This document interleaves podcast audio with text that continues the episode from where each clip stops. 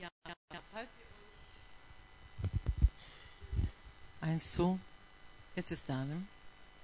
Guten Morgen auch nochmal von hier aus. Ich erkläre das jetzt mal eben, was äh, gerade aus dem Mund von Helga gekommen ist. Nur ganz kurz und auch von der Ergänzung her von der Hildegard Stimme, dass ihr euch nicht wundert, wo kommt denn diese kleine grauhaarige Frau her?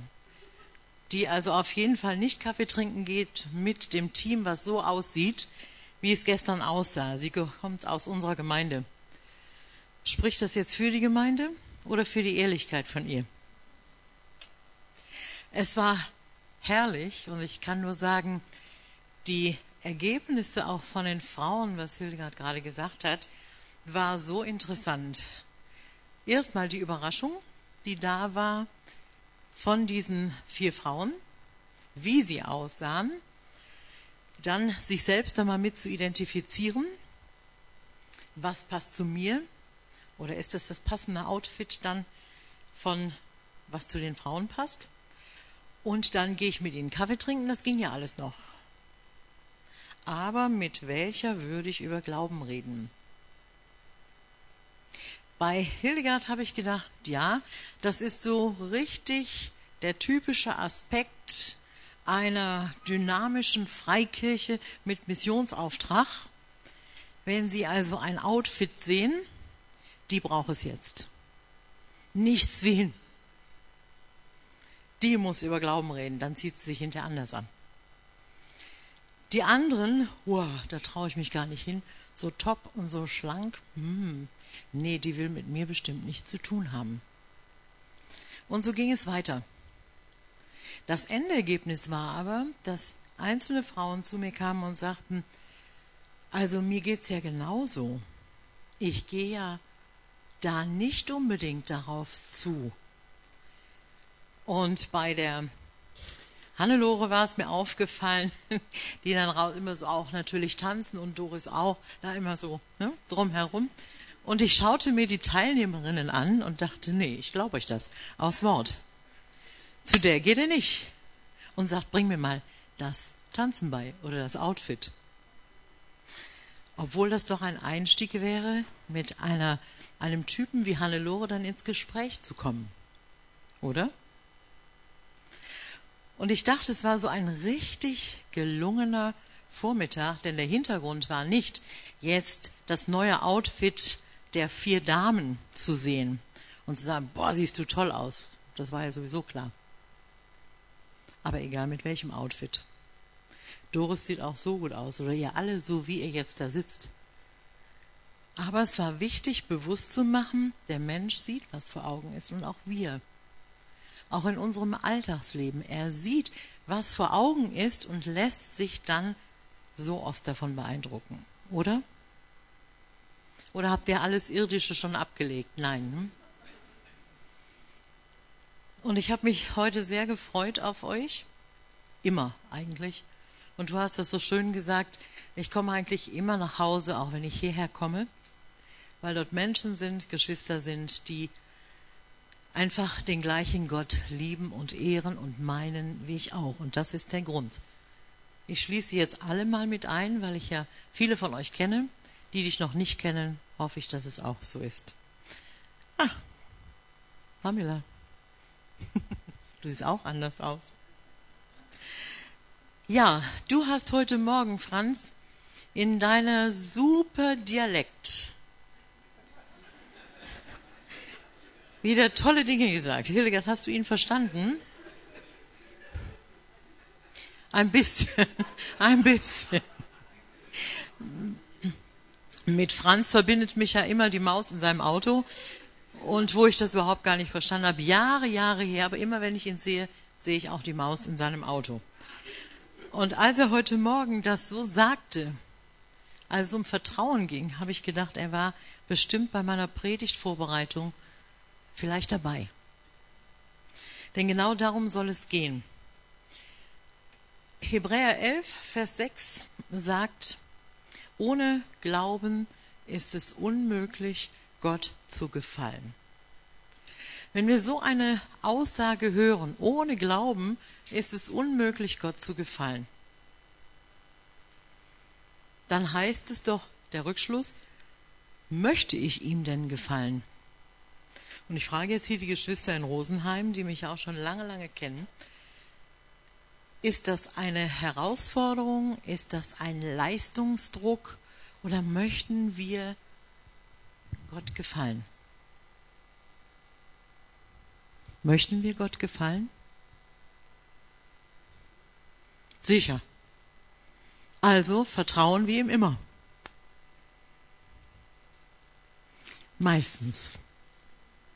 Ich weiß, ihr seid ehrliche Leute hier. Deshalb komme ich auch so gerne.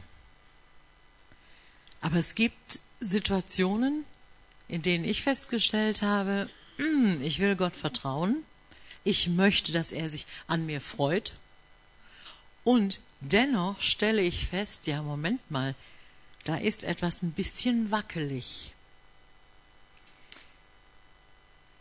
In der Hoffnung für alle ist diese Aussage im Gegensatz zur Thompson Studienbibel etwas anders. Da steht, Freude kann Gott aber nur an jemandem haben, der ihm fest vertraut.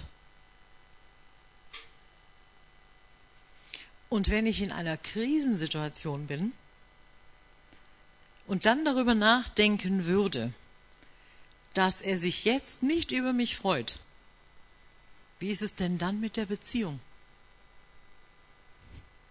Wolfgang? Ganz wackelig.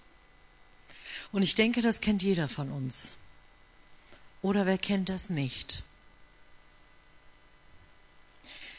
Ich habe oft bei euch hier gepredigt über schwierige Situationen in meinem Leben.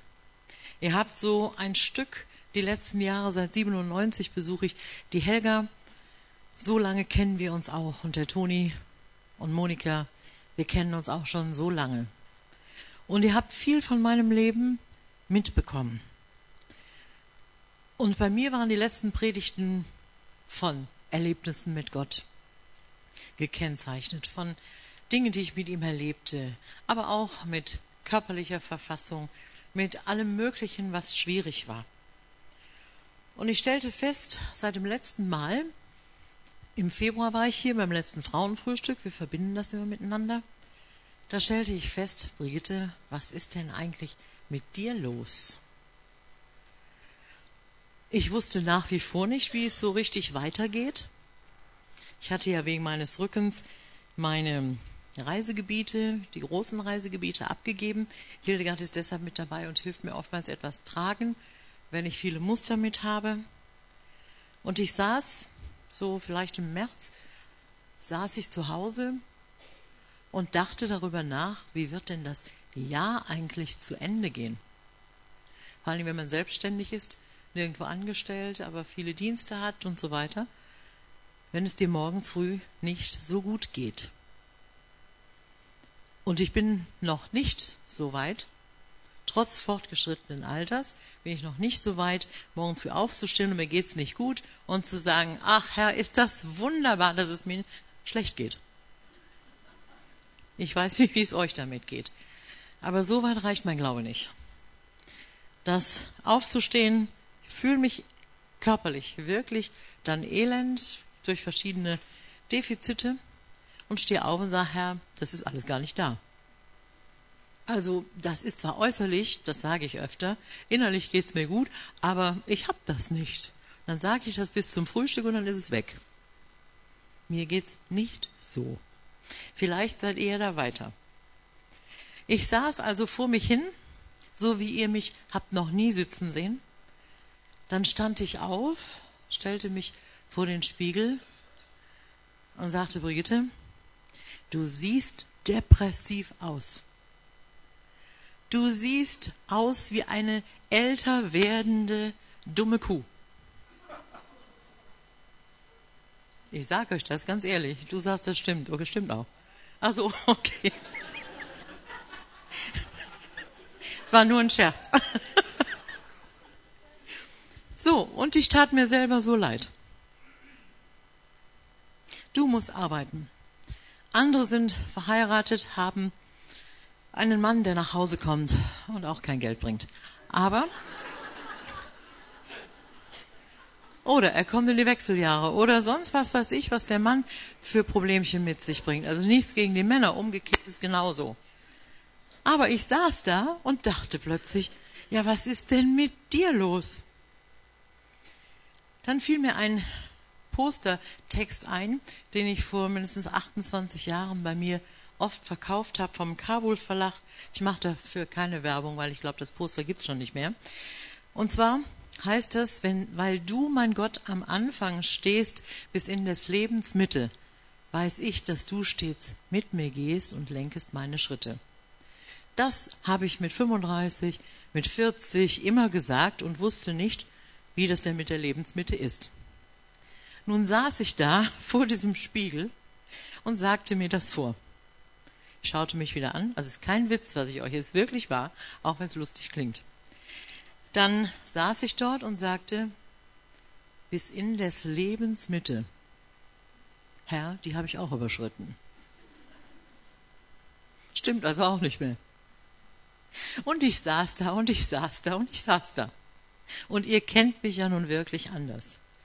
Dann mache ich es manchmal so, wenn ich irgendwas Dummes tue oder denke, mache ich mal eben so. Also ich habe sie alle zusammen. Aber, ne? Brigitte, du bist eine Ziege. Also, reiß dich zusammen. Und ich saß da, aber nichts veränderte sich.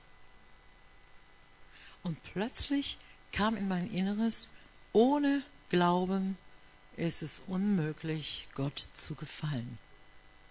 Und ich stellte fest, da ist aber nichts. Natürlich wusste ich, er ist der Herr. Er starb für mich. Er hat mir meine Schuld vergeben. Ich habe mit ihm viel, viel, viel, viel, viel erlebt. Das wissen die meisten von euch. Und das sagt auch mein geistliches Tagebuch aus. All die Wunder. Ich habe Verheißungen von Gott bekommen. Viele, viele haben sich bestätigt. Das ist eher untertrieben. Und nun sitz ich dort so wie beschrieben. Wer kennt denn das? Oh, der rechte Flügel ist etwas ruhig. Die Mitte traut sich und die linke bewegt sich. Hm? Ja. Wisst ihr, es passierte tatsächlich etwas in meinem Leben, was noch nie passierte, selbst bei meiner Scheidung und bei meiner Insolvenz nicht. Ich sitze da und wie ein Trauerklos und frage mich ja, wo ist denn Gott überhaupt? Und ich habe überlegt, ja, ich werde euch das so sagen. Weil die Bibel sagt auch an anderer Stelle, wenn es um Glaubensväter oder Vorbilder geht, die wir ja alle sein möchten, irgendwo in unserem Umfeld, das Ende ihres Glaubens schaut an. Oder eben kam das ähm, hier vor, wer sich zu stehen dünkt, siehe zu, dass er nicht falle. Und ich dachte, wie viele Menschen habe ich erlebt, die gefallen sind? Keine Sorge, ich bin nicht gefallen. Ich erzähle euch jetzt nicht, wer weiß, was sonst passiert ist, sondern ich erzähle euch von einer Situation, wo Glaube plötzlich in Menschen nicht mehr wach war. Wo der Alltag so danach gegriffen hat, die Vergangenheit so eingegriffen hat und wo plötzlich langsam aber sicher sie nicht mehr Leben in sich hatten, was auch motivierend war für andere. Irgendwas ist ja eingetreten. Ohne Glauben ist es nicht möglich, Gott zu gefallen. Dann war ich in diesem besagten Monat März eingeladen an verschiedene Stellen im Vogtland zu dem Thema, was wir hier auch schon mal hatten bei uns, lass deine Vergangenheit, nicht deine Gegenwart und deine Zukunft bestimmen, oder du kannst nicht rückwärts in die Zukunft gehen. Und wir kennen alle das Wort Jesu, wer die Hand an den Flug legt und sieht zurück, ist nicht geschickt zum Reich Gottes und Nachfolge duldet keinen Aufschub. Das habe ich immer gesagt. Nichts ist besser als diesem, den wir Herrn nennen, nachzufolgen, hinterher zu gehen. Sagen, Herr, wo geht's morgen hin? Na komm. Das ist das Beste, was uns passieren kann. Und so ein Thema, lass deine Vergangenheit nicht deine Gegenwart und Zukunft bestimmen. So ein Thema, du kannst nicht rückwärts in die Zukunft gehen, ist eigentlich kein Thema für mich, sondern Motivation, Evangelisation, Thema Freude, Geistesgaben, Heiliger Geist, alles, was dazugehört, aber sowas. Und ich sagte, Herr, was soll ich den Frauen denn zu diesem Thema sagen? Und ich wusste, was ich bei euch in Brandenburg gesagt hatte. Was soll ich denn sagen? Und der Geist Gottes sagte mir, schau dein eigenes Leben an. Ich sag, bitte?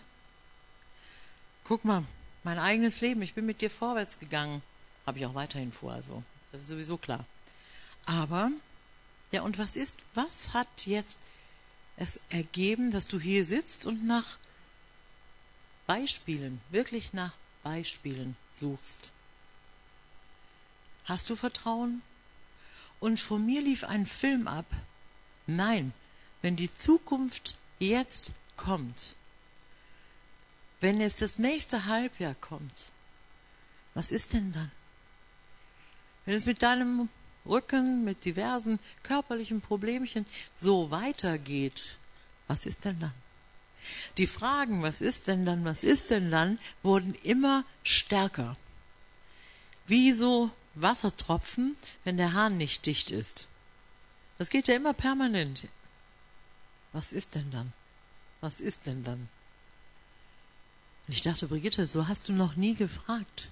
So nicht. Schon gefragt.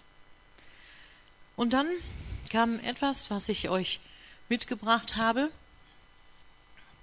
Entdeckte ich bei Aufräumarbeiten eine alte Zeitung, die wir damals 1993 zu einer großen Konferenz mit Dr. Chongi Cho und verschiedenen anderen namhaften Leitern in Wuppertal durchgeführt haben.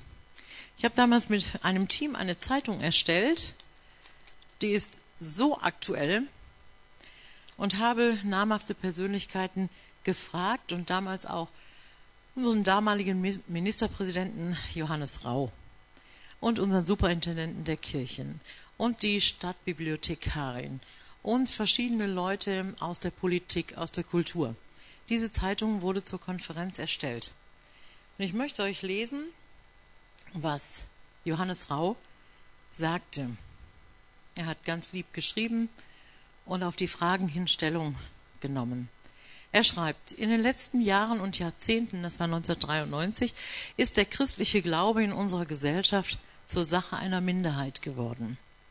Auch wenn immer noch die meisten Deutschen einer der großen christlichen Kirchen angehören, ist doch unübersehbar, wie sehr sie im Zeitalter einer ungebremsten Säkularisierung in die Defensive geraten sind. Damit ist nicht nur ein wichtiger Teil einer früher einmal nahezu selbstverständlichen, in Jahrhunderten gewachsenen Identität im christlichen Abendland verloren gegangen, sondern auch ein gutes Stück Zukunftspotenzial. Für mich, Johannes Rau, steht der christliche Glaube im bewussten Gegenüber zu einer bloß materialistischen Lebensphilosophie, die das individuelle Lebensglück hier und jetzt zu groß und die Verantwortung für den Nächsten und die Aufgaben der Zukunft zu klein schreibt. Dann schreibt er weiter, der Verlust an gelebtem Glauben.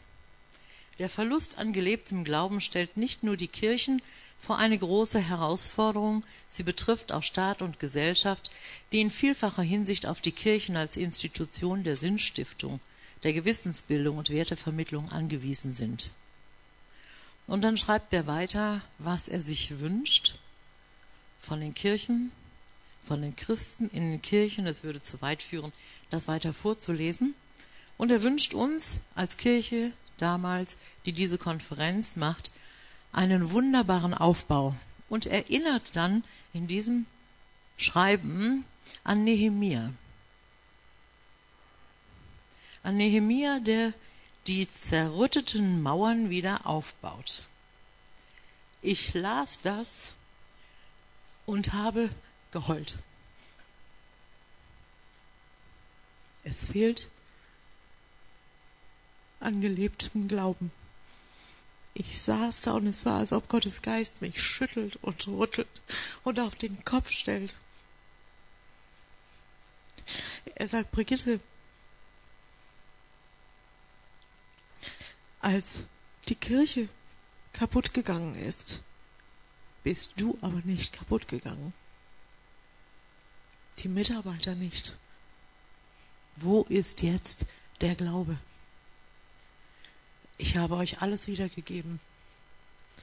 Den Aufbau einer multikulturellen Gemeinde, eine Eglo-Arbeit, eine gesunde, kleine Gemeinde, die missionarisch tätig ist. Was ist mit dir? Gott hatte gesagt, 2007,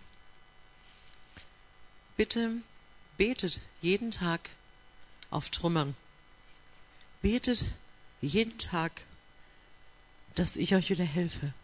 Betet um die Rettung von Menschen. Und lest das Buch Nehemiah. Ich gebe euch einen Psalm für die Gemeinde, den Psalm 84, Freude am Haus Gottes. Und er zeigte und er zeigte und er zeigte.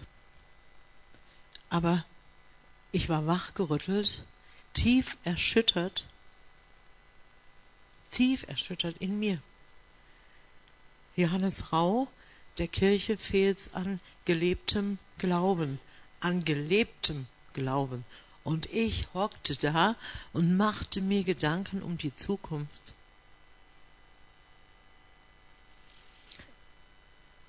Ich habe Verheißungen bekommen. Ich holte mir mein altes geistliches Tagebuch wieder heraus und las.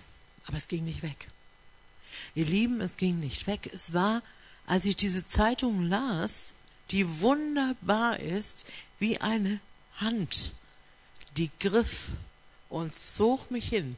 Ich erinnerte mich plötzlich daran, an all die Aufbauarbeiten, an all das, was auch ich mit meinem Ex-Mann zusammen erlebt hatte. Es zog mich etwas in die Vergangenheit und ich dachte, Brigitte, das ist es, was Jesus meint. Wer die Hand an den Flug legt und sieht zurück, wer mit einem Bein nach vorne geht und mit zwei Beinen nach hinten, wird unmittelbar stolpern und fallen. Dann erinnerte ich mich daran bei einem Kunden in Norddeutschland, dass er einem Christen, dass er sagte, Brigitte, ich habe eine ähm, Seelsorgepraxis mit biblisch-therapeutischer Seelsorge aufgemacht. Und ich wusste nicht, dass man an Christen so viel Geld verdienen kann. Es fiel mir auf, als ob der Geist Gottes so einen Stoß in mein Herz gibt. An Christen kann man Geld verdienen. Mit welchen Problemen kamen sie denn? Sie kamen mit allem Möglichen. Ich habe gefragt, was alles war. Rückblick in die Vergangenheit. Die Vergangenheit greift danach, hält sie fest. Ich erinnerte mich plötzlich, ich selber erinnerte mich plötzlich an Lots Frau. Sie blickte zurück auf das Leben mit ihrer Familie. Danke, Ludwig. Ähm, auf ihre Familie an Sodom und Gomorra. Sie erstarrte zur Salzsäule. Wie oft haben wir in unseren Kirchen, ich rede jetzt nicht hier von eurer Kirche, aber erstarrte Religion. Wie oft haben wir erstarrte Religion in uns? Und manchmal merken wir es nicht. Wir gehen in unsere Kirchen, in unsere Freikirchen, singen die Lieder, die uns vertraut sind. Das ist gut. Wir lesen Bibeltexte, die uns mal angesprochen haben, die uns vertraut sind. Aber wo lebt das? Dieser gelebte Glauben, von dem Johannes Rausch sprach und den er sich wünschte für diesen Kongress 1993. Ich saß dort, könnt ihr euch das vorstellen, immer noch ja, was ist das denn? Wieso ergreift dich das so und denkst nicht an all die Verheißungen, die du bekommen hast? Dann habe ich angeschaut, was war. Werfet euer 2008, werfet euer Vertrauen nicht weg, welches eine große Belohnung hat. Geduld aber ist euch nötig, das muss er mir täglich sagen, damit ihr den Willen Gottes tut. Damit ihr den Willen Gottes tut und das Verheißene empfangt. Willen Gottes tun und empfangen. Im Hebräer 10, 36a. Ich hatte mal auch eine Stelle bekommen aus dem Prediger. Berechne nicht die Zukunft, sondern nutze den Tag. Na, ihr wisst, die meisten von euch, wie gern ich die Tage nutze. Mit was Sinnvollem. Hin und her fahren, meinen Kunden begegnen, in Gemeinden sein und vieles mehr. 2009 am Bodensee, am Morgen sehe deinen Samen und lass deine Hand am Abend nicht ruhen, denn du weißt nicht, was geraten wird, ob dies oder das oder beides miteinander. Doch diese Situationen in dieser Zeitung las ich ganz anders. Ich las sie mit dem Blick in die Vergangenheit, was war, und nicht mit dem Blick, was Gott getan hat und was er wieder getan hat. Gemeindeaufbau, Menschen, die gläubig werden, Gemeindebau und Lobpreis, Dank, Anbetung, alles, was da ist. Es war wie weg. Ich weiß nicht, ob ihr eine solche Situation mal hattet, dass es wirklich ist, ihr erlebt etwas und ihr lest, weil die Gedanken in der Vergangenheit sind, es mit ganz anderen Augen. Und was ist das?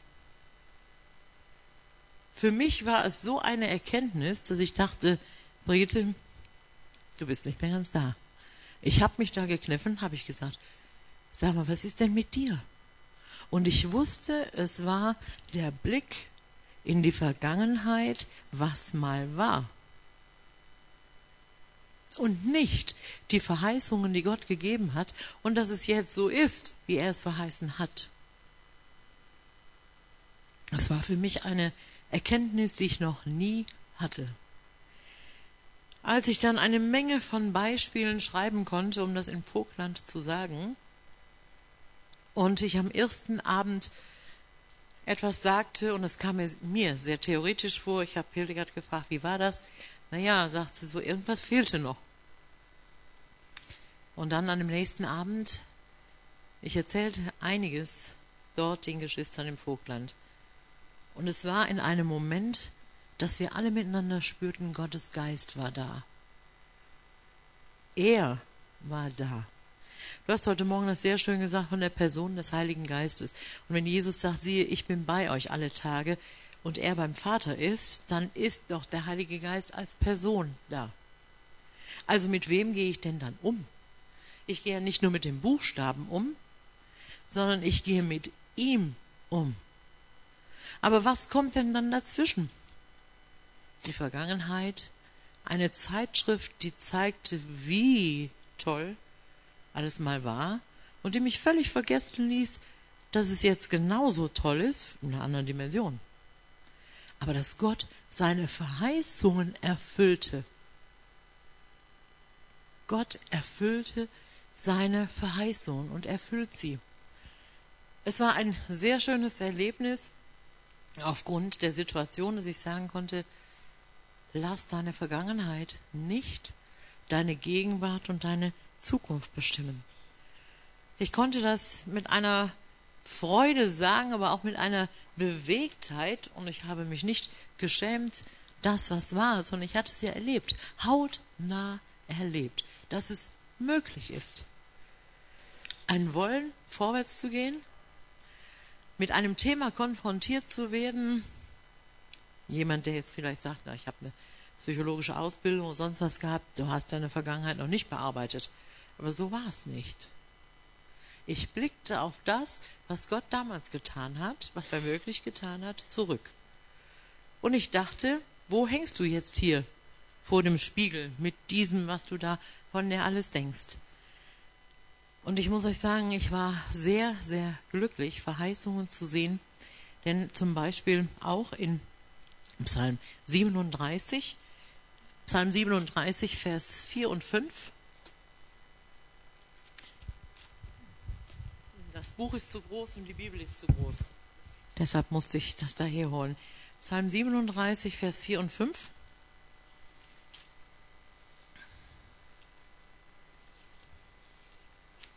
Ich lese mal nach der Luther. Dort steht, habe deine Lust am Herrn, der wird dir geben, was dein Herz wünscht. Also habe ich angefangen aufzuschreiben. Alles, alles, was mein Herz wünscht. Und ich sagte, naja, die Hälfte davon hast du mir alle schon gegeben.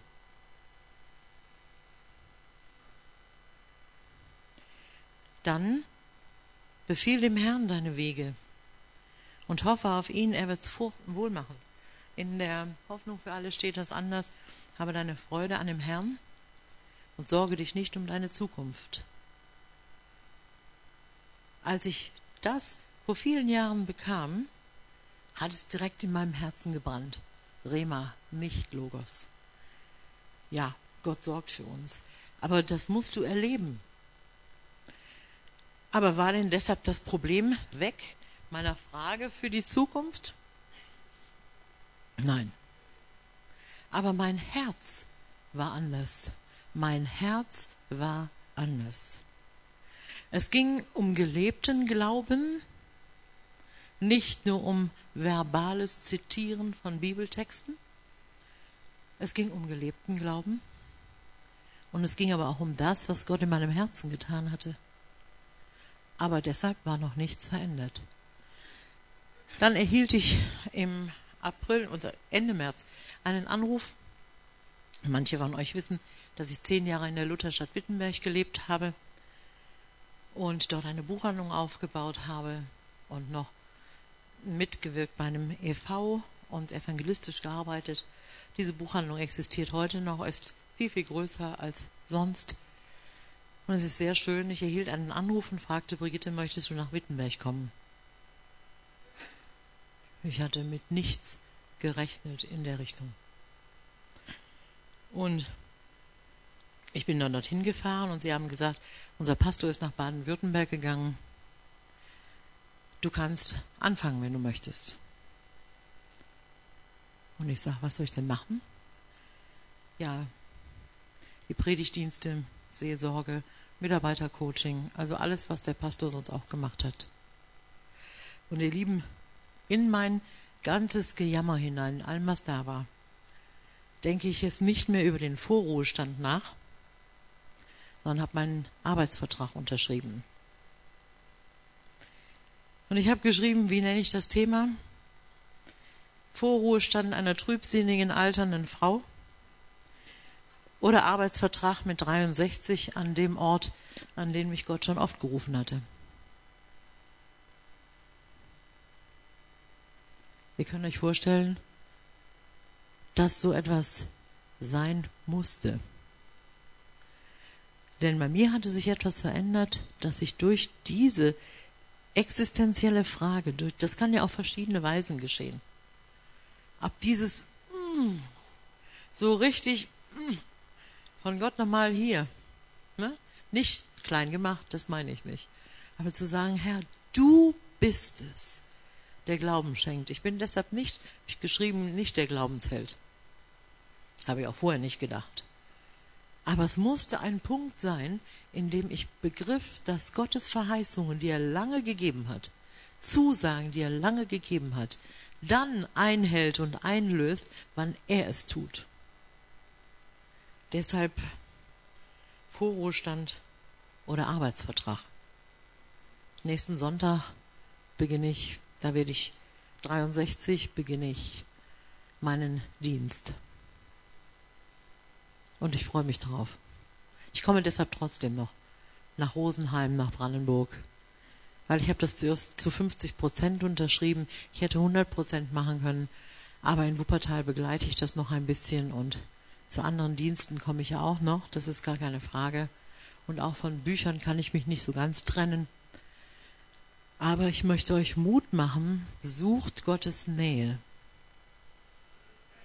Und mit einem Lied, was ich auch schon mal bei euch gesungen habe, und der Himmel öffnet sich, möchte ich enden.